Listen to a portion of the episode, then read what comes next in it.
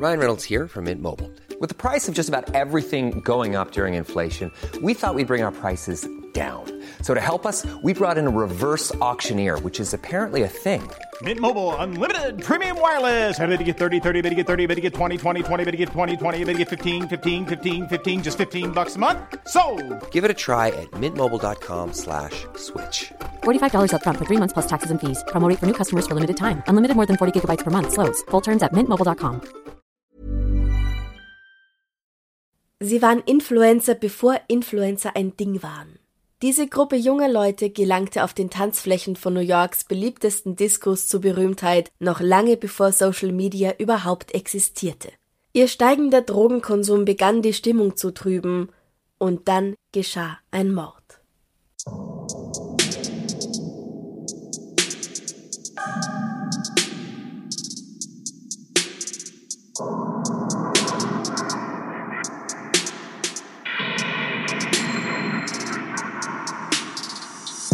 Servus, Christi. herzlich willkommen bei Darf's ein bisschen Mord sein? Dein Podcast zum Thema wahre Verbrechen. Mein Name ist Franziska Singer Und ich bin Amrei Baumgartel. und ich habe leider einen ganz dicken Schnupfen, aber es geht nicht anders. Ich bemühe mich sehr, dass man ihn nicht zu stark hört. Wir hören dir auch verschnupft sehr gerne zu, Franziska. Das hoffe ich. Du, Amrei, das wird wieder eine Folge, bei der ich Unterstützung von unserer Praktikantin Lara hatte. Ja. Und ich liebe diesen Fall so sehr, dass ich mich nämlich ganz lang nicht dran gewagt habe, weil ich gar nicht gewusst habe, wo ich überhaupt anfangen soll. Ich erinnere mich nur an deine WhatsApp-Nachricht vor zwei Tagen. Franziska hat mir geschrieben. Was habe ich geschrieben? oh Gott, ich liebe diesen Fall so sehr. Ich hoffe, ich mache ihn gut. Ja, also jetzt bekommt ihr die Story in voller Länge und mit allem, was dazu gehört. Wobei ich eigentlich noch Stunden mehr darüber sprechen könnte. Aber ich versuche, mich auf das Allerwichtigste zu konzentrieren. Okay. Schieß los. Amrei, warst du schon mal in New York? Ich war noch niemals in New York. Nein? Aber du kennst es aus Filmen oder auch aus Serien wie Sex and the City. ja, natürlich. Also ich glaube, dieses, diese Klischeebilder von New York und dem Treiben und der Hektik und so, ich glaube, da hat man viele Eindrücke einfach aus den Medien. Genau. Die Stadt oder eigentlich Manhattan, um genau zu sein, wird ja im Fernsehen meist als schick und schön und glänzend dargestellt, voll Flair und interessanter Leute, die ein bisschen zu viel Geld im Börsal haben. Aber das war ganz lang nicht so. Noch in den 80ern war New York City mehr so das Gotham aus den Batman-Comics. Krisenreich, dreckig, voll Angst und Gewalt. U-Bahn ist man in dieser Zeit besser nicht gefahren, weil man es sich irgendwie leisten konnte, weil das war einfach zu gefährlich. Es wird so viel gemordet wie noch nie zuvor und Drogen wie Crack sind ein echtes Problem. Das East Village und der Times Square zum Beispiel sind Gegenden, wo du einfach nicht allein hingehst, schon gar nicht nachts, schon gar nicht als Frau. Wer von euch zu Hause den Times Square Killer auf Netflix gesehen hat, weiß, wovon ich rede. Dazu kommen noch streng konservative Politiker im ganzen Land, das Ozonloch, saurer Regen, die Entdeckung von HIV und AIDS und der dadurch resultierende Hass auf schwule Männer, noch mehr als eh schon. Aber trotzdem ist in New York City immer etwas los und auch immer etwas Gutes. Kulturell tut sich viel. In Uptown Harlem entwickelt sich die Ballroom-Szene von queeren Schwarzen. Wer RuPaul's Drag Race gesehen hat, hat vielleicht auch schon mal von dem Film Paris is Burning gehört, der diese Szene dokumentiert. Oh ja. Because reading is what? Fundamental. Ich habe mit Philipp von Verbrechen von nebenan in unserer gemeinsamen Episode Nummer 30 über Dorian Corey auch schon ein bisschen davon erzählt. Fast zeitgleich beginnt weiter südlich in Manhattan eine unpolitische, aber absolut bahnbrechende Bewegung, die auch Drag und offen gelebte Homosexualität und Bisexualität feiert und die über das Fernsehen im ganzen Land ein wenig akzeptabler macht. Alles beginnt mit einem Jungen aus South Bend, Indiana namens Michael Alec. Als er vier Jahre alt ist, also im Jahr 1970, lassen sich seine Eltern scheiden. Den Vater bekommt er danach kaum zu sehen. Seine Mutter Elke, eine Deutsche aus Bremerhaven, gilt als kühle, exzentrische Frau. Michael weiß schon im Kindergarten, dass er schwul ist. Er liebt Horrorfilme, er liebt es aufzufallen und zu schockieren, Und er ist einfallsreich. Zum Beispiel kauft er im Supermarkt Süßigkeiten ein, die er dann in der Schule zum mindestens fünffachen Preis an seine Mitschüler verkauft. Erfolgreich? Ja, erfolgreich. Wow. Okay. Als er erwischt und bestraft wird, vermutet Elke, dass die Lehrer nur neidisch waren, weil er dadurch mehr verdient hätte als sie. Ja, so kann man das auch sehen. Ja. Ja. Im mittleren Westen kann Michael seine Sexualität nicht so frei leben. Im Gegenteil, man macht ihm dort das Leben schwer. Nachdem ihm verboten wird, seinen Freund zu sehen, versucht er, Suizid zu begehen. Also das ist so, er kennt halt diesen einen Jungen, ich weiß nicht, ob die miteinander in der Klasse waren oder was, weiß es auch nicht genau, wie alt sie waren, zehn, elf, ich glaube nicht wahnsinnig viel älter. Mhm. Und die beiden wresteln miteinander. Der Vater sieht das und fängt an zu schreien, trennt die beiden und ah. ähm, sie dürfen sich nie wiedersehen. Okay. Weil diesem erwachsenen Mann dieses Wrestlen der beiden Kinder zu sexuell war, zu homosexuell. Oh Gott, ja. ja. Aber Michael überlegt sich dann anders. Er bringt sich zum Glück nicht um. Stattdessen zieht er dann doch einen Tapetenwechsel vor und zieht nach einem perfekten Schulabschluss im Jahr 1984 nach New York. Er möchte hier Architektur studieren wie sein Vater. Aber schon sehr bald findet er Gefallen am Nachtleben und schmeißt das Studium hin. Er beginnt in einem Kleiderladen zu arbeiten und putzt in der Dance Teria, einem Nachtclub in der 21st Street. Dieser Nachtclub ist aber nicht einfach nur so eine Disco zum Tanzen und Saufen. Hier finden auch Kunsthappenings, Modenschauen oder Ausstellungen statt. Michael ist zu dieser Zeit ein süßer Nerd in Blue Jeans und weißem T-Shirt. Er ist schüchtern, aber er hat große Ambitionen. Er will nicht nur dazugehören, er will jemand sein, den man sich merkt. Das hat er sich in den Kopf gesetzt. Er lernt hier beim Fortgehen James St. James kennen. Der ist genauso alt wie er, ein Bursch aus Michigan, aber James ist reich, denn seine Eltern haben Geld. Und er ist ein Celebutant, sowas wie ein It-Girl, oder ein It-Boy. er hat es schon zu einem gewissen Ansehen gebracht, wenn auch noch nicht wirklich zu Berühmtheit. Ihn erwählt Michael als seinen neuen besten Freund, ganz egal wie der das findet. Oh oh. ja, und anfangs hält James wirklich nicht viel von diesem Jungen.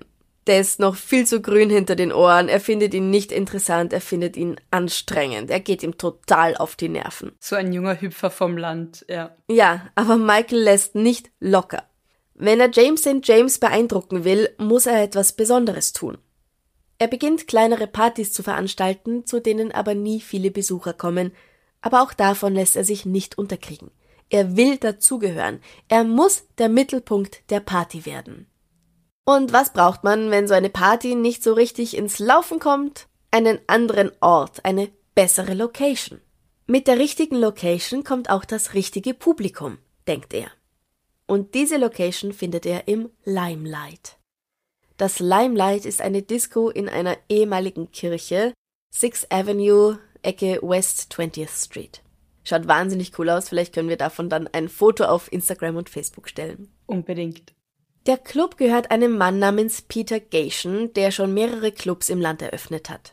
Michael schlägt ihm vor, dass er ab jetzt als Promoter dort arbeiten könnte, wenn er dafür auch seine eigenen Partys schmeißen darf. Peter lässt sich auf das Experiment ein und die Rechnung geht auf.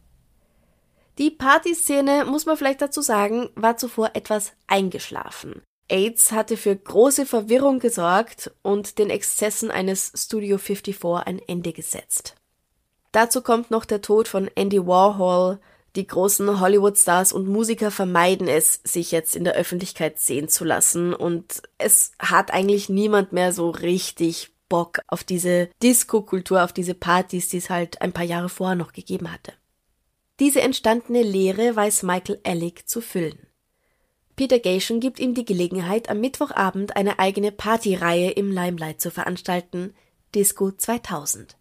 Schon bald ist der Club mit den extravaganten Partys, die Michael veranstaltet, einer der Top-Clubs der Stadt und Disco 2000 zieht vom Nebenraum in den Hauptraum des Limelight. Michaels Partys finden aber nicht nur hier, sondern später auch in anderen Clubs wie zum Beispiel dem Tunnel oder dem Palladium statt. Sie touren sogar später durch andere Städte wie zum Beispiel nach Dallas. In Windeseile sind diese schrillen Partys die begehrtesten der Stadt. Michael Alec bekommt seinen Ruhm. Um ihn und James St. James entsteht eine Clubelite, die sich durch ihre extravaganten Kostüme auszeichnet. Die Clubkids sind meistens zwischen 17 und 30 Jahre alt, wobei eine dabei ist, die erst 15 Jahre alt ist, als sie zu der Gruppe dazustößt. Teil dieser Gruppe wird nur, wer interessant genug ist, um sie zu beeindrucken.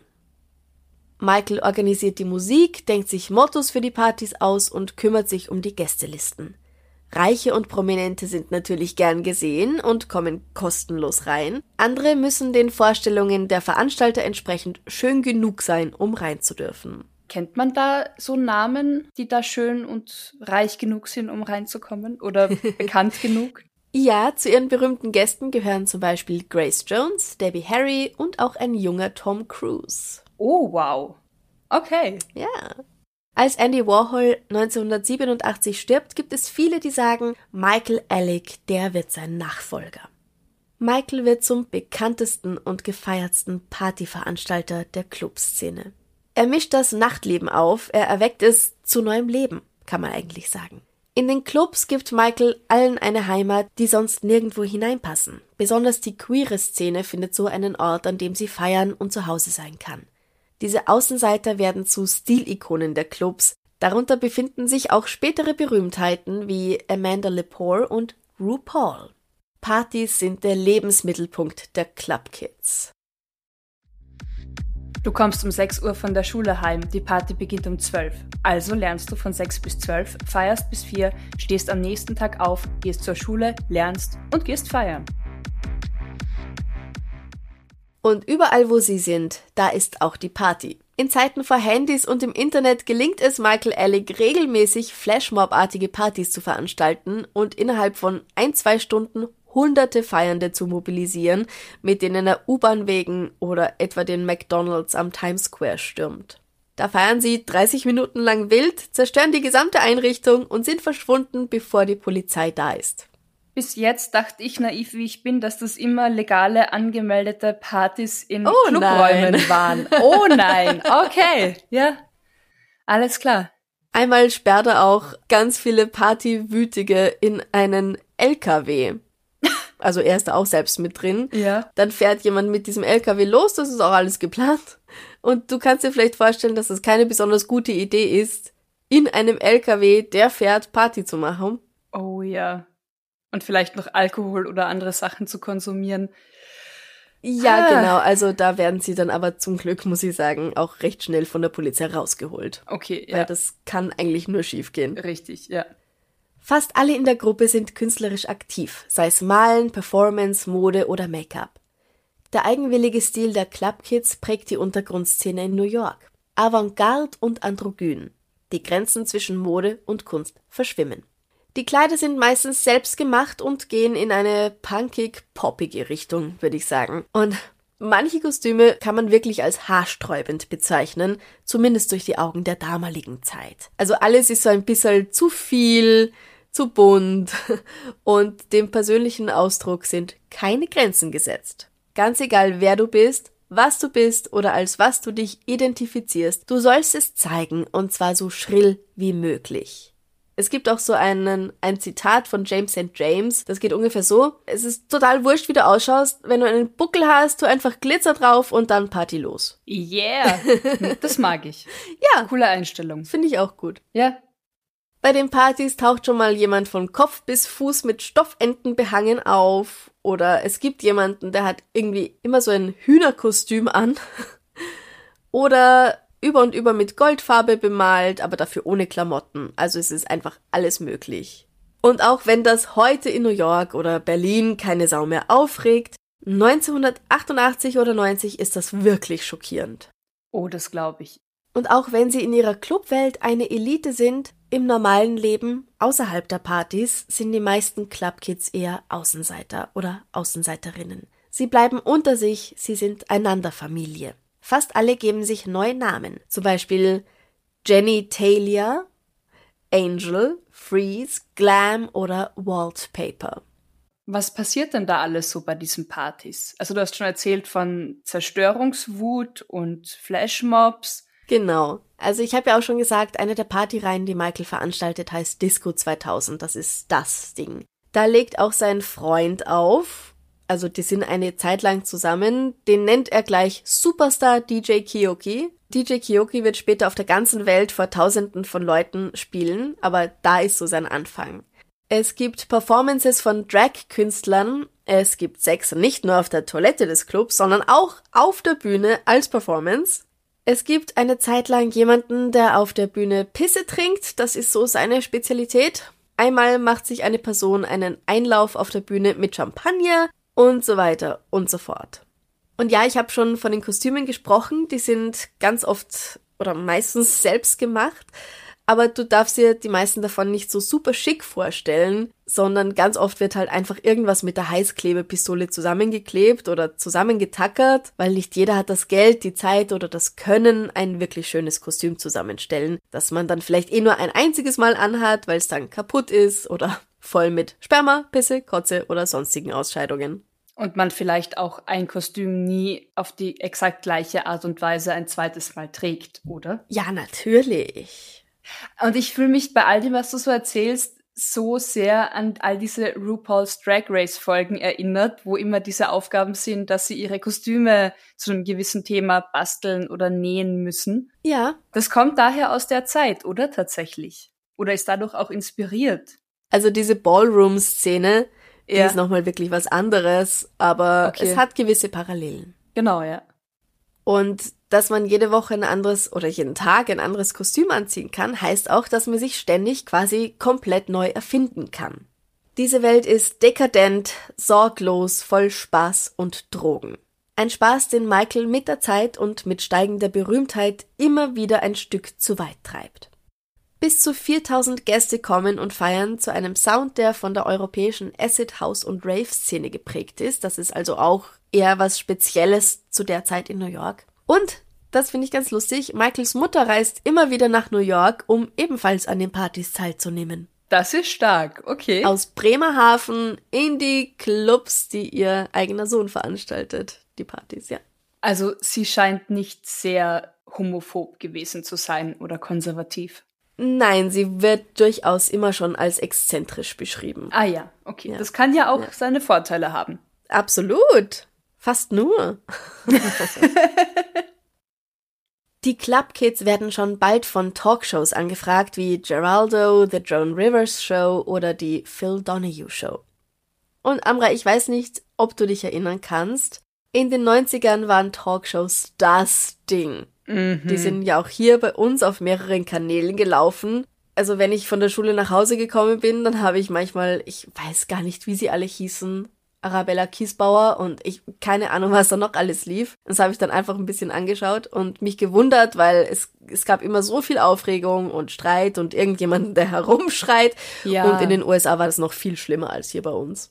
Viel lauter und viel Ärger. Und Drama und persönliche Ja. Geschichten, die ausgebreitet werden. Und Wer ist der Vater? Finden Sie es jetzt heraus. nach dem nächsten Werbeblock wird er enthüllt.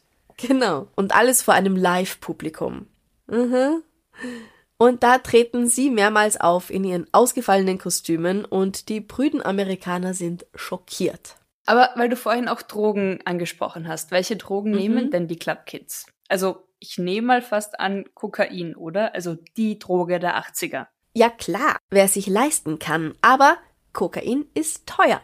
Ecstasy gibt es schon für weniger Geld. Das war sogar bis Mitte der 80er legal in den USA, zu ihrer Zeit dann allerdings nicht mehr. Es ist da dann schon die Partydroge Nummer eins geworden.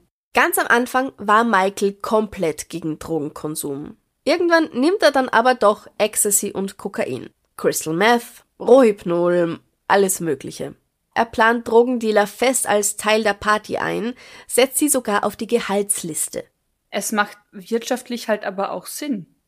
Weil Leute auf Drogen feiern mehr, haben mehr Spaß, konsumieren mehr. Also aus der Sicht eines Partyveranstalters. Vielleicht. Du, ich kenne mich da nicht so aus.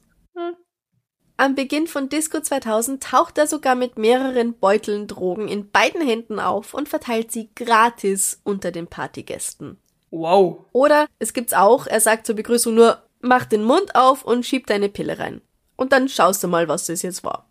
Wow, okay, aber das ist ziemlich scheiße gefährlich. Ja, aber diesen Leuten ist halt auch sehr viel egal.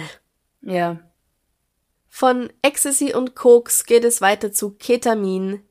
Über ihre Beziehung zu Ketamin oder auch Special K genannt, kann man in James St. James Buch Party Monster sehr viel erfahren. Und ja, auch Heroin kommt dann dazu. Walt Cassidy alias Walt Paper, wie er sich als Clubkid nennt, erinnert sich. Wir wussten, dass es gefährlich ist, aber wir waren so auf Abenteuer aus, dass wir sagten, lasst uns Junkies werden. Für uns war das ein Style, genau wie alles andere, das wir benutzten, um unsere Identitäten zu formen. Einer dieser Drogendealer, die Michael beschäftigt, ist Angel, eigentlich Andre Melendez. Er ist fünf Jahre jünger als Michael und James. Seine Familie ist aus Kolumbien nach New York gezogen, als er acht Jahre alt war. Der junge Mann wollte eigentlich Filme machen, verdient jetzt aber sein Geld mit dem Verkauf von Drogen, vornehmlich eben auf Michaels Partys. Dieser Job bringt ihm einen festen Platz in der Clubkids-Szene ein. Angel erkennt man immer an seinem Kostüm, an dem so Engelsflügel dran sind. Oder ganz oft einfach nur eine Lackhose oder Lederhose und dann sein Geschirr mit den großen Flügeln. Viele der Clubkids leben zusammen Manche sind auch eigentlich wohnungslos, aber schlafen halt immer irgendwo bei jemandem auf dem Sofa, in der Badewanne oder in der Ecke neben dem Fenster. Ein geregeltes Leben haben sie ja eh nicht. Die Drogen beeinflussen Michael gewaltig. Nicht nur ihn natürlich, aber er ist nun mal die Hauptfigur dieser Szene und wir wissen einfach am meisten über ihn, über andere sind nur sehr wenige Infos bekannt. Und Michaels Persönlichkeit verändert sich mehr und mehr, vor allem durch das Heroin, das er seit den frühen 90ern nimmt. In dem einen Augenblick ist er euphorisch, im nächsten depressiv bis suizidal. Dass er sich Hepatitis einfängt und ein großer Tumor an seinem Rücken wächst, macht es auch nicht besser. Er ist schon lang nicht mehr der etwas seltsame, aber liebe Bub aus der Kleinstadt, er ist eigentlich nur noch ein Arschloch. Er hält es für einen großen Spaß, Leuten emotional weh zu tun, aber auch körperlich. Grenzen existieren für ihn einfach nicht. Einmal lässt er ein Buffet von Katzenfutter anrichten, das er als Pastete deklariert, weil die Trottel es eh nicht merken werden, meint er. Als eine junge Frau nach einem Striptease von der Meute überall angekrapscht und beinahe vergewaltigt wird, versucht er eher noch diejenigen, die ihr helfen wollen, davon abzuhalten. Einmal pinkelt er der Drag Queen Lady Bunny in ihr Getränk, obwohl er da schon Hepatitis hat. Es ist ihm einfach alles egal. Empathie kennt er nicht. In einem späteren Interview sagt er, Ich sage nicht, dass das nicht passiert ist. Ich war auf Drogen. Es ist möglich, dass es passiert ist. Habe ich in Getränke gepinkelt? Aber ja, ständig. Zu der Zeit war das eine Performance. Es haben 50 Leute zugesehen und das war eine Show. Und ich habe gedacht, wenn sie mich nicht aufhalten, dann muss es in Ordnung sein. Nach einiger Zeit habe ich gedacht, das ist etwas, das sie erwarten. Und wenn ich es nicht mehr tue, dann hören sie auf zu sagen, wie lustig ich bin. Dann kommen sie nicht mehr zu meinen Partys. Was ihm nicht klar ist, ist, dass die Grenzen des Gewöhnlichen überschreiten und widerwärtig sein halt dann doch unterschiedliche Dinge sind. Oh ja.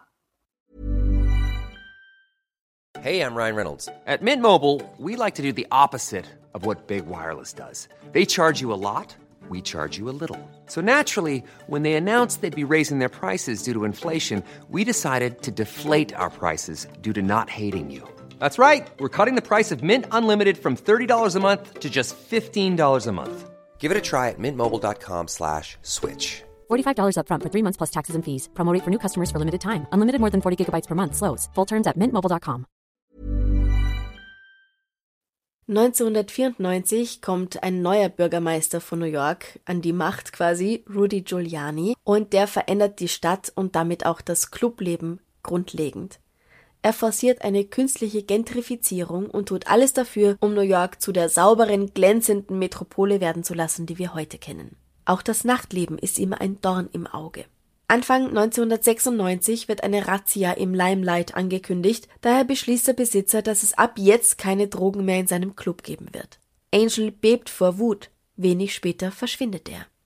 Der Frau seines Chefs und Freundes Peter Gation erzählt Michael kurz darauf angeblich, dass er in seiner Wohnung eine Leiche liegen hat. Als sie ihn später darauf anspricht, sagt er, nein, nein, das ist doch nicht so. Er hätte nur gedacht, dass ein Freund in seiner Wohnung an einer Überdosis Drogen gestorben wäre, der hat das dann aber doch überlebt. Gut, ich meine ganz ehrlich, in dieser Szene, was du da so beschreibst, das kann, glaube ich, tatsächlich einfach vorkommen, oder? Ja, durchaus. Also Heroin und der ganze Scheiß, das ist kein Spaß. Ja. Michael selbst kommt auch mindestens einmal nach einer Überdosis ins Krankenhaus. Aber auch andere aus der Clubszene sagen, dass Michael ihnen erzählt hätte, dass er jemanden getötet hat. Und zwar Angel. Die meisten glauben ihm nicht, sie halten das für einen makabren Scherz oder einen PR-Gag. Ja, halt so typisch Michael eben, oder? Da ist jemand verschwunden und dann macht man noch Witze darüber oder baut irgendwie ein Mysterium drumrum, damit er sich halt noch mehr Aufmerksamkeit verschafft. Genau. Aber mit der Zeit regen sich dann doch Zweifel, dass das nur ein Witz war, weil Angel einfach nicht wiederkommt. Und es fällt in der Szene auf, dass der kolumbianische Drogendealer mit den gefiederten Flügeln nicht mehr da ist. Die Leute kommen ins Reden. Es ist bald ein offenes Geheimnis in Downtown, dass Michael Angel umgebracht hat. Den meisten ist klar, was das bedeutet. Sobald dieser Mord ans Licht kommt, ist die gesamte Szene ruiniert. Dass ein Mensch ermordet wurde, spielt für viele, die nach Angels Tod nur wenig freundliche Worte für ihn finden, kaum eine Rolle. Wow. Also geht wahrscheinlich auch niemand zur Polizei. Aber wo? Außerdem ganz ehrlich, die interessiert sich doch nicht dafür, wenn ein Andre Angel Melendez verschwindet. Latino, schwul, Drogendealer. So jemand hat 1996 keine Priorität für die Ermittler des NYPD. Nur Angels Bruder Johnny sucht verzweifelt nach seinem Bruder. Er besucht die Orte, an denen Angel oft war und befragt die Kids der Szene. Ähm, diese Kids sind da auch schon um die 30 übrigens, also zumindest James und Michael. Angel ist 25, als er verschwindet. Johnny Melendez hängt Poster auf, mit denen er zur Suche nach Angel aufruft. Er verspricht 4000 Dollar zu zahlen, wenn ihm jemand hilfreiche Informationen über Angel geben kann. Er ist schockiert von dieser Parallelwelt, in der sein Bruder offenbar gelebt hat. Dass er mit Drogen gehandelt haben soll, ist für ihn komplett unvorstellbar. Ende März finden Kinder beim Spielen am Oakwood Beach in Staten Island eine Kiste, in der Leichenteile liegen. Der Fund wird der Polizei gemeldet, die Ermittlungen laufen aber nicht so wirklich an. Es gibt keine Hinweise darauf, wer der Tote sein könnte. Er wird als asiatischer Mann identifiziert, weiter passiert nichts. Angel ist ja nun mal nicht asiatisch. Also wenn sie nur mhm. nach verschwundenen Asiaten suchen. Ja, dann wird's schwierig. Richtig. Am 8. September wird eine andere zerteilte Leiche gefunden. Es ist der Körper einer obdachlosen Frau. Jetzt beginnt die Polizei, diese beiden Fälle näher zu untersuchen. Sie könnten ja zusammenhängen. Das tun sie zwar nicht, aber die Polizei kann die im März gefundene Leiche im November anhand von Zahnarztunterlagen endlich als Angel Melendez identifizieren. Der Verdacht fällt bald auf Michael. Die Polizei will ihn aber erstmal nicht wegen Mordes anklagen, denn sie hofft, dass er gegen seinen ehemaligen Boss Peter Gation aussagen kann. Der steht momentan vor Gericht, weil er es erlaubt hatte, dass in seinen Clubs Drogen verkauft werden. Also war es tatsächlich Michael? Oder war das tatsächlich nur ein Gerücht? Oder was ist tatsächlich passiert? Es gibt verschiedene Versionen, was an diesem Tag tatsächlich passiert sein könnte. Es ist der 17. März 1996. Michael Angel und Robert Riggs, der in der Club Kids Szene den Namen Freeze trägt, sind nach einer Party zusammen in Michaels und Freezes Wohnung.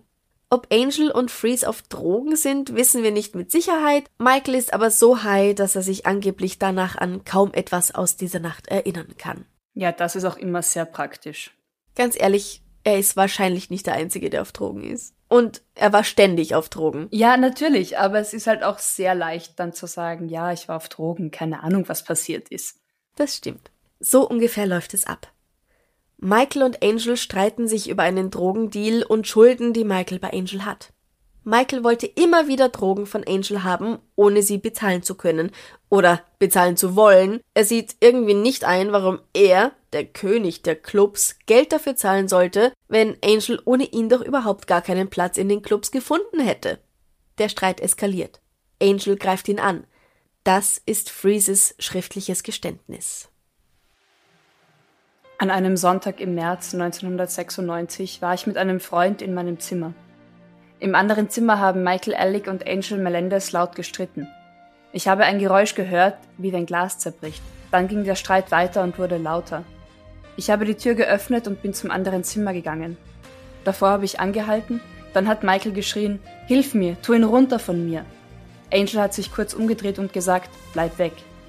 Dann hat er Michael entweder an der Schulter oder am Hals gepackt und hat ihn heftig geschüttelt und gegen die Wand geknallt. Er hat geschrien, du gibst mir jetzt mein Geld oder ich brech dir den Hals. Oder sowas in der Art. Ich weiß noch, dass Michael mich hilfesuchend angesehen hat. Ich habe den Hammer aus dem Schrank direkt links von mir genommen und Angel damit auf den Kopf geschlagen. Also Notwehr. Naja, Angel ist noch nicht tot. Er wehrt sich und Freeze haut noch zweimal mit dem Hammer auf seinen Schädel. Dann verlässt er kurz den Raum und als er zurückkommt, sieht er, wie Michael ihm etwas spritzt und irgendeinen chemischen Badezimmerreiniger in den Mund des Mannes gießt. Sie kleben ihm den Mund mit Klebeband zu, ziehen ihn bis auf die Unterhose aus und legen ihn in die Badewanne. Da lassen sie ihn einige Tage liegen, bis sie merken, dass sie nicht drumrum kommen, sich etwas zu überlegen. Eine knappe Woche später geht Freeze also mehrere Messer und ein Hackbeil kaufen. Michael verspricht ihm, dass er gegen den Preis von zehn Beuteln Heroin diesen Teil der Arbeit übernimmt. Das nimmt Freeze dankend an. Michael schneidet Angel beide Beine ab. Sie wickeln sie in Plastiktüten und tragen sie zum Fluss. Als nächstes holt Freeze eine große Kiste, da legen sie den Torso hinein und fahren mit einem Taxi zum Flussufer, wo sie dann die Kiste zu Wasser lassen. Die, zu ihrer Überraschung, wenige Tage später von den Kindern 22 Kilometer flussabwärts am Strand gefunden wird. Okay, also das ist jetzt das, an das sich Freeze erinnert, beziehungsweise das, was Freeze der Polizei zu Protokoll gibt. Genau, ja. Mhm. Michaels Version ist, dass Angel zwar erstickt ist, aber ohne dass sie dafür verantwortlich gewesen sind. Sie hätten nach den Hammerschlägen nicht mal gemerkt, dass er tot war und hätten den ohnmächtigen jungen Mann aufs Sofa gelegt, damit er wieder zu sich kommen kann. Sie sind auf Special K, Rohypnol, Kokain und Crystal Meth gewesen und Heroin. Sie waren schon vier Tage wach und haben halluziniert. Nachdem Angel einige Stunden auf dem Sofa gelegen ist, hätten sie erstmals bemerkt, dass er sich nicht mehr bewegt. Dann hätten sie sein Gesicht unter Wasser gedrückt, um zu sehen, ob noch Luftbläschen aufsteigen, aber da war nichts. ja, ist auch das beste Mittel zu schauen, ob jemand, der ohnmächtig ist, noch lebt, indem man den Kopf unter Wasser drückt. nein, nein, also ja, es, es macht auch Sinn. Ich, ich, ich traue ihnen nur nicht zu, dass, dass sie es kurz genug machen. Ich traue ihnen da recht wenig Feingefühl zu. Ja, na, es ist absurd. Gebe ich dir absolut recht. Also er sagt, erst da hätten sie überrissen, dass sie einen Toten in der Wohnung haben. Zu der Art und Weise, wie sie dann mit Angels Leichnam umgegangen sind, steht er dann wieder. Er erinnert sich an diese Nacht im Badezimmer, wo es darum ging, Angel zu zerkleinern. In dieser Nacht wollte ich wirklich sterben. Wir leerten Tütchen über Tütchen Heroin, bis uns einfach alles egal war. Ich sagte dann irgendwann, entweder stirbt einer von uns oder wir müssen das jetzt machen. Michael hat auch eine Erklärung dafür, warum sie sich letztendlich dazu entschieden haben, die Leiche verschwinden zu lassen. Ganz selbstlos eigentlich. Nicht nur um ihre eigene Haut zu retten, sondern auch um die Jobs der ganzen Menschen nicht zu gefährden, die an den Partys der Club Kids Geld verdienen. Er sagt, als ich dort einstieg, sagte Peter, keine Drogendealer, keine Selbstmorde, keine Überdosen.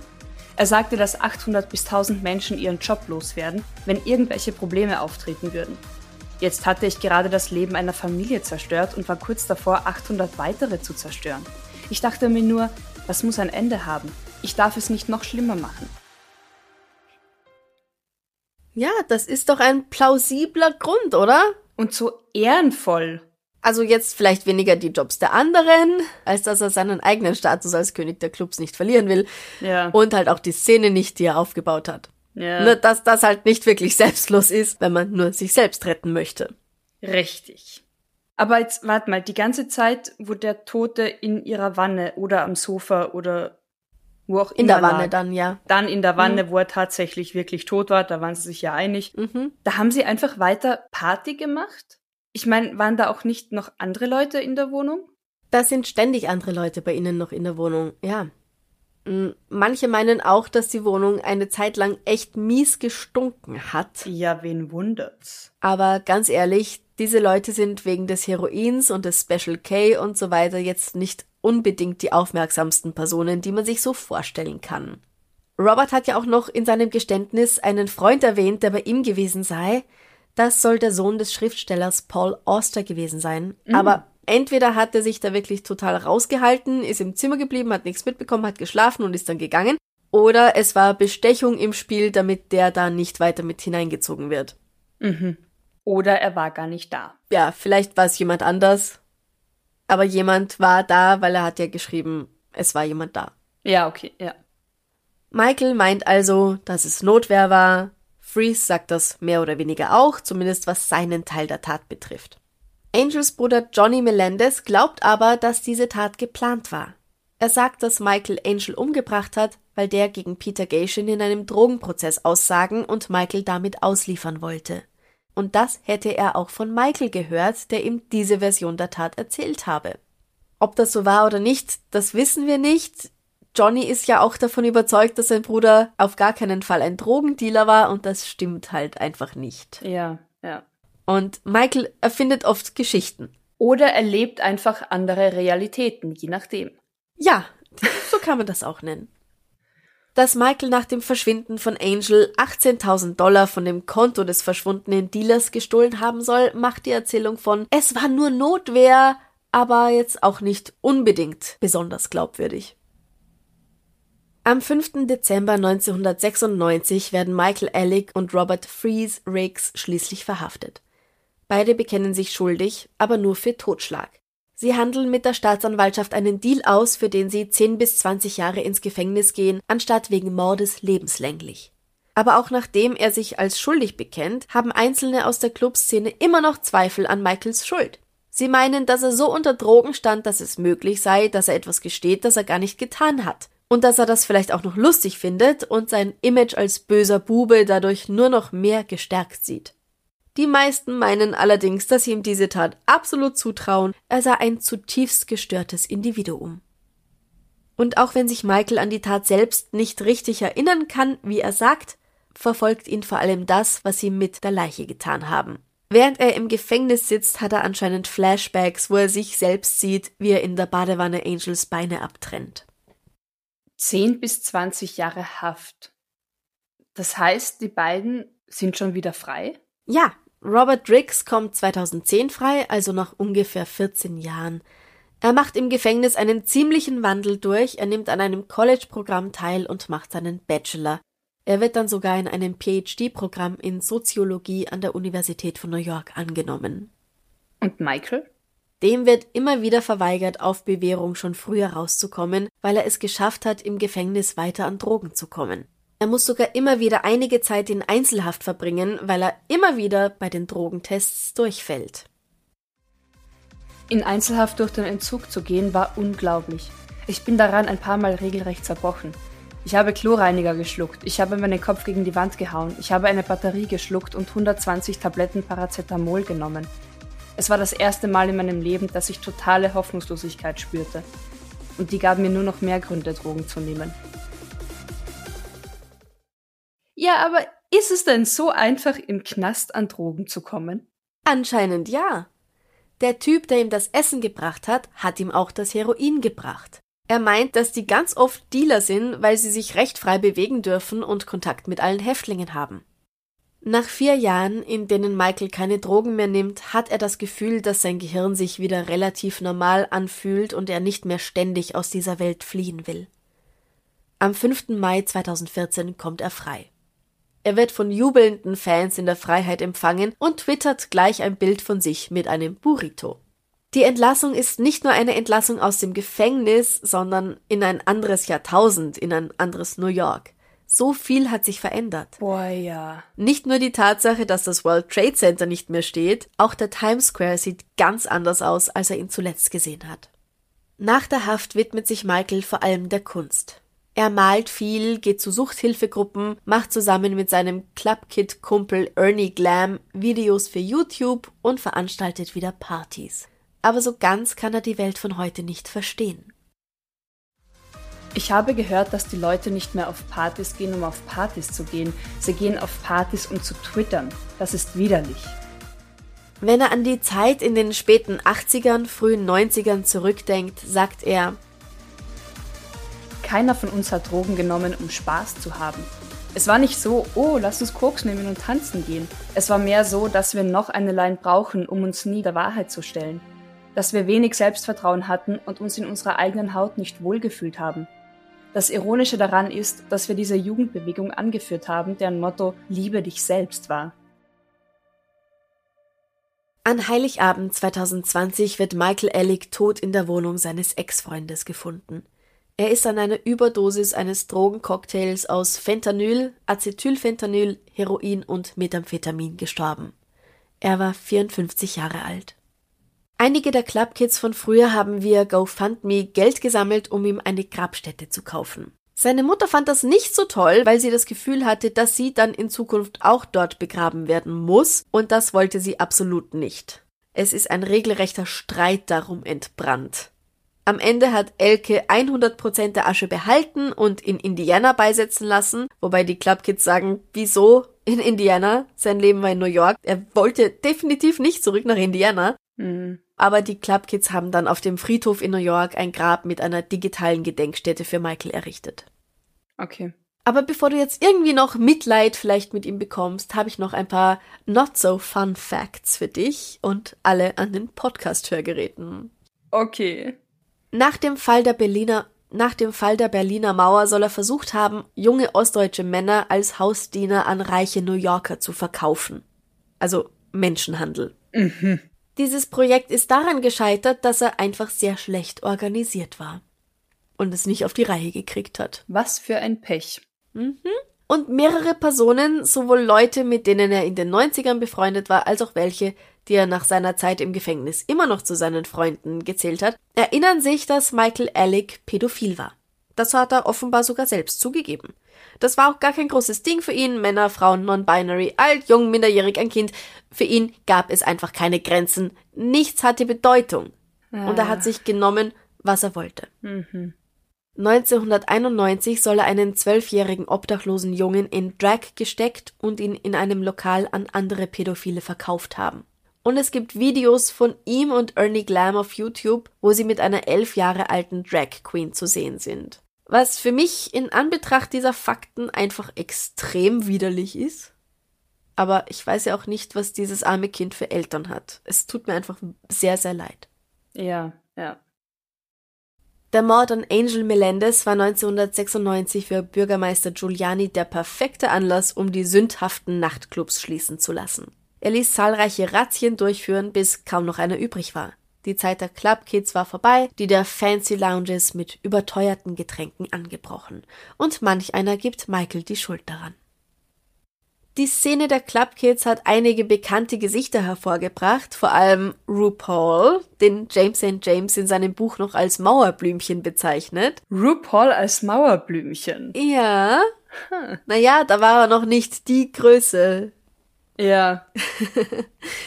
Aber auch der Künstler Walt, damals genannt Walt Paper Cassidy, der 2019 das Buch New York Club Kids veröffentlicht hat. Außerdem Drag Diva Amanda Lepore und natürlich James St. James selbst, der das Buch Disco Bloodbath geschrieben hat. Heute kann man das unter dem Namen Party Monster kaufen und es wurde auch verfilmt und zwar mit Macaulay Culkin in der Rolle als Michael Alec und Seth Green als James St. James. Chloe Sevigny war übrigens als junges Model selbst auf den Partys und hat dann in dem Film Michaels Freundin Gitzi gespielt. Und Marilyn Manson ist auch dabei. Wenn ich es nicht gewusst hätte, hätte ich ihn aber nicht erkannt in dieser Rolle. Okay. Aber ich will es jetzt niemandem verderben, der sich den Film vielleicht anschauen mag. Michael Alec war mit der Darstellung der Tat im Film überhaupt nicht einverstanden, übrigens. Und ich liebe diesen Film, ich liebe auch das Buch. Also wenn ihr noch mehr wollt, schaut euch das an. Der Film ist wie Clueless auf Drogen. Es ist großartig. Und ich, es gibt ihn definitiv auf Englisch auf YouTube. Ähm, und dort sollte es auch Party Monster, The Shockumentary von 1998 geben. Und naja, also wenn du heute zu H&M gehst oder in irgendein Bekleidungsgeschäft, dann kannst du eindeutig Kleidung finden, die genauso aussieht wie in den 90ern. Es ist also ziemlich einfach, sich heute als Clubkid zu stylen, auch ohne viel Aufwand mit ausgefallenen selbstgemachten Kostümen. Und dann reicht auch einfach die Kleidung, dann muss man dann auch keine Drogen nehmen, um das zu zelebrieren. Nur um Richtig, das hier nochmal ja, klarzustellen. Ja. Angel Melendez würde übrigens nächste Woche am 1. Mai 2022 seinen 51. Geburtstag feiern. Hm. Was für eine Szene.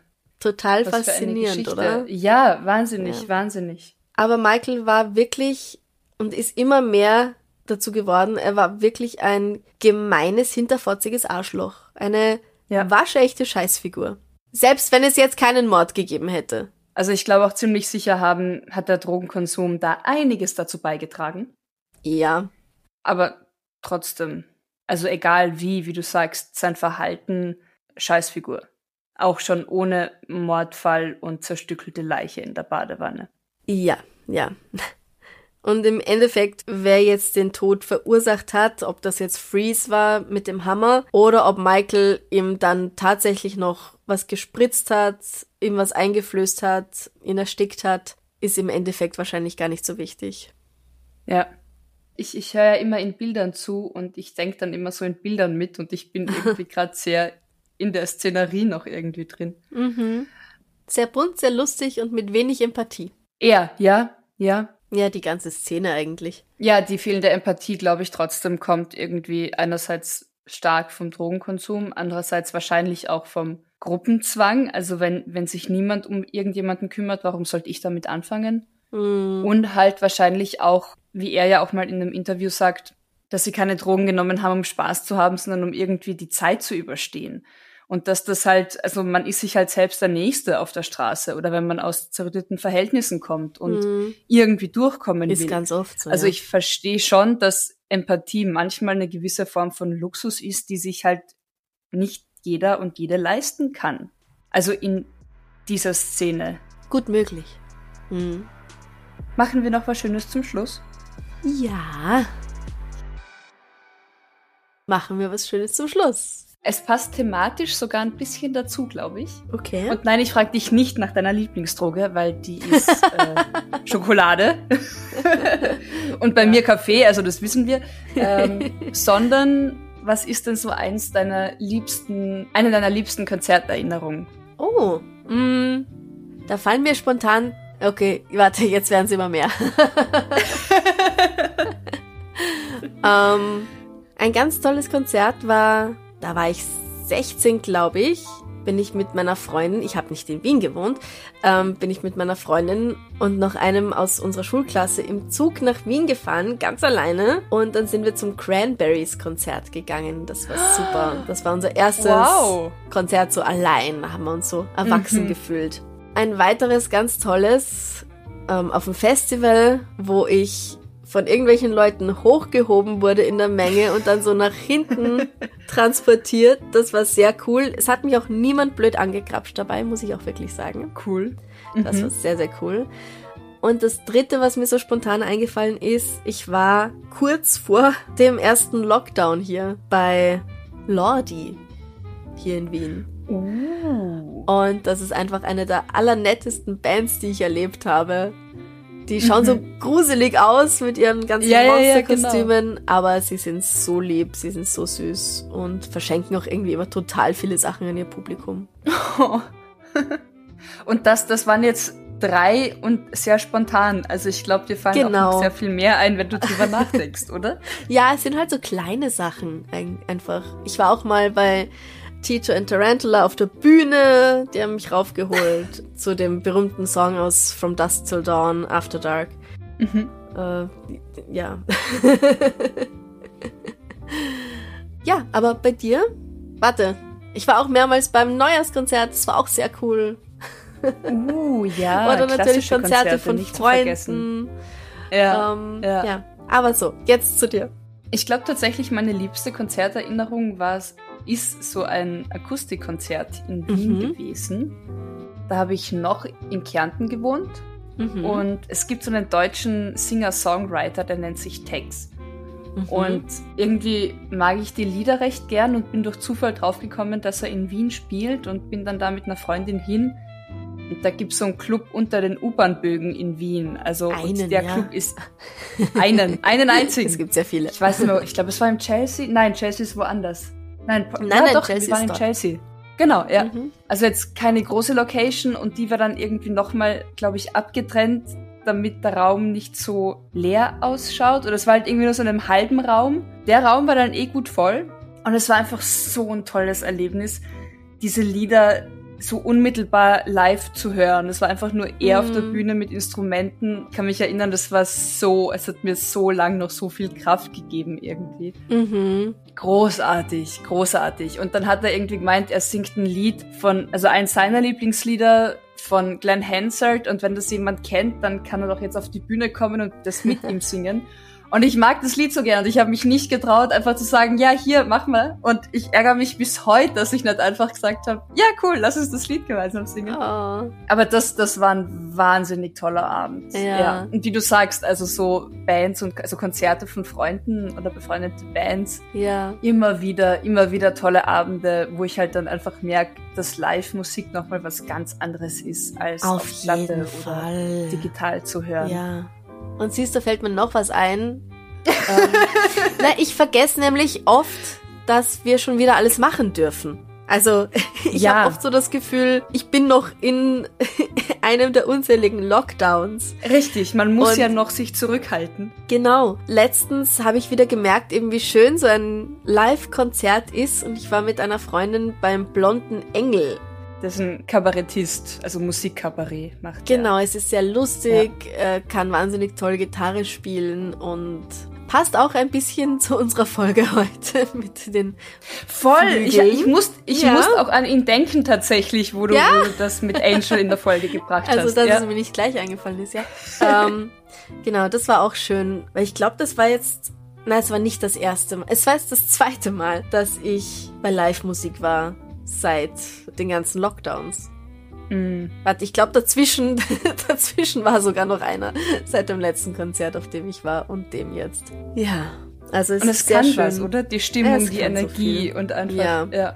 Ja, Ach, lasst uns in Erinnerungen schwelgen. Wir posten die Frage wieder am Freitag auf Instagram Mhm. und Facebook. Und ja, erzählt uns von euren coolsten Konzerterlebnissen. ja, Oder auch von denen, die in Planung sind. definitiv. Es wird ja wieder leichter. Sehr gerne. Und wenn ihr neuen Podcast-Stoff braucht, haben wir auch einen Tipp für euch. Die neue True Crime Staffel 6 vor Gericht von unseren Bayern 3 Kollegen Jacqueline Belle und Strafverteidiger Dr. Alexander Stevens. Die beiden sprechen über spannende wahre Fälle aus seinem Fachgebiet Sexualstrafrecht. Von einer seltsamen Szene in einem Hotelzimmer über verhängnisvolle Downloads bis zu einem schrägen Sexanruf, der sogar die Polizei völlig überrascht. Also, wenn ihr wollt, wenn ihr einen neuen True Crime Podcast Stoff braucht, hört mal rein bei Sex vor Gericht. Gibt's auf bayern3.de, in der ARD Audiothek und natürlich überall, wo es Podcasts gibt. Genau. Wir sagen noch ein herzliches Dankeschön an unsere neuen Komplizen und Komplizinnen Sabrina Pf, Katharina Maria, Katja Tr, Julia M., Sarah K, Diana W., Alexandra G Marion T. und Grit S. Danke, danke, danke für eure Unterstützung auf Steady. Wenn auch du Komplize, Komplizin werden möchtest, geh auf steadyhq.com slash darf's ein bisschen Mord sein oder den Link auf unserer Homepage oder Instagram oder immer wieder auf Facebook. Es ist eigentlich ganz einfach uns zu finden. Ansonsten könnt ihr uns auch über ko-fi.com slash darf's ein bisschen Mord sein unterstützen Auf einen Enzian-Schnaps einladen. oder eine Einen Pizza. Kakao. Einmal in die Disco gehen. Uh. Alle Infos findet ihr auf der Homepage www.darfseinbissalmordsein.com. Genau. Wir freuen uns schon, dass wir uns am Donnerstag zum Extrablatt wieder treffen. Richtig, richtig. Bis dahin. Bis dahin. Bussi. Baba. Baba.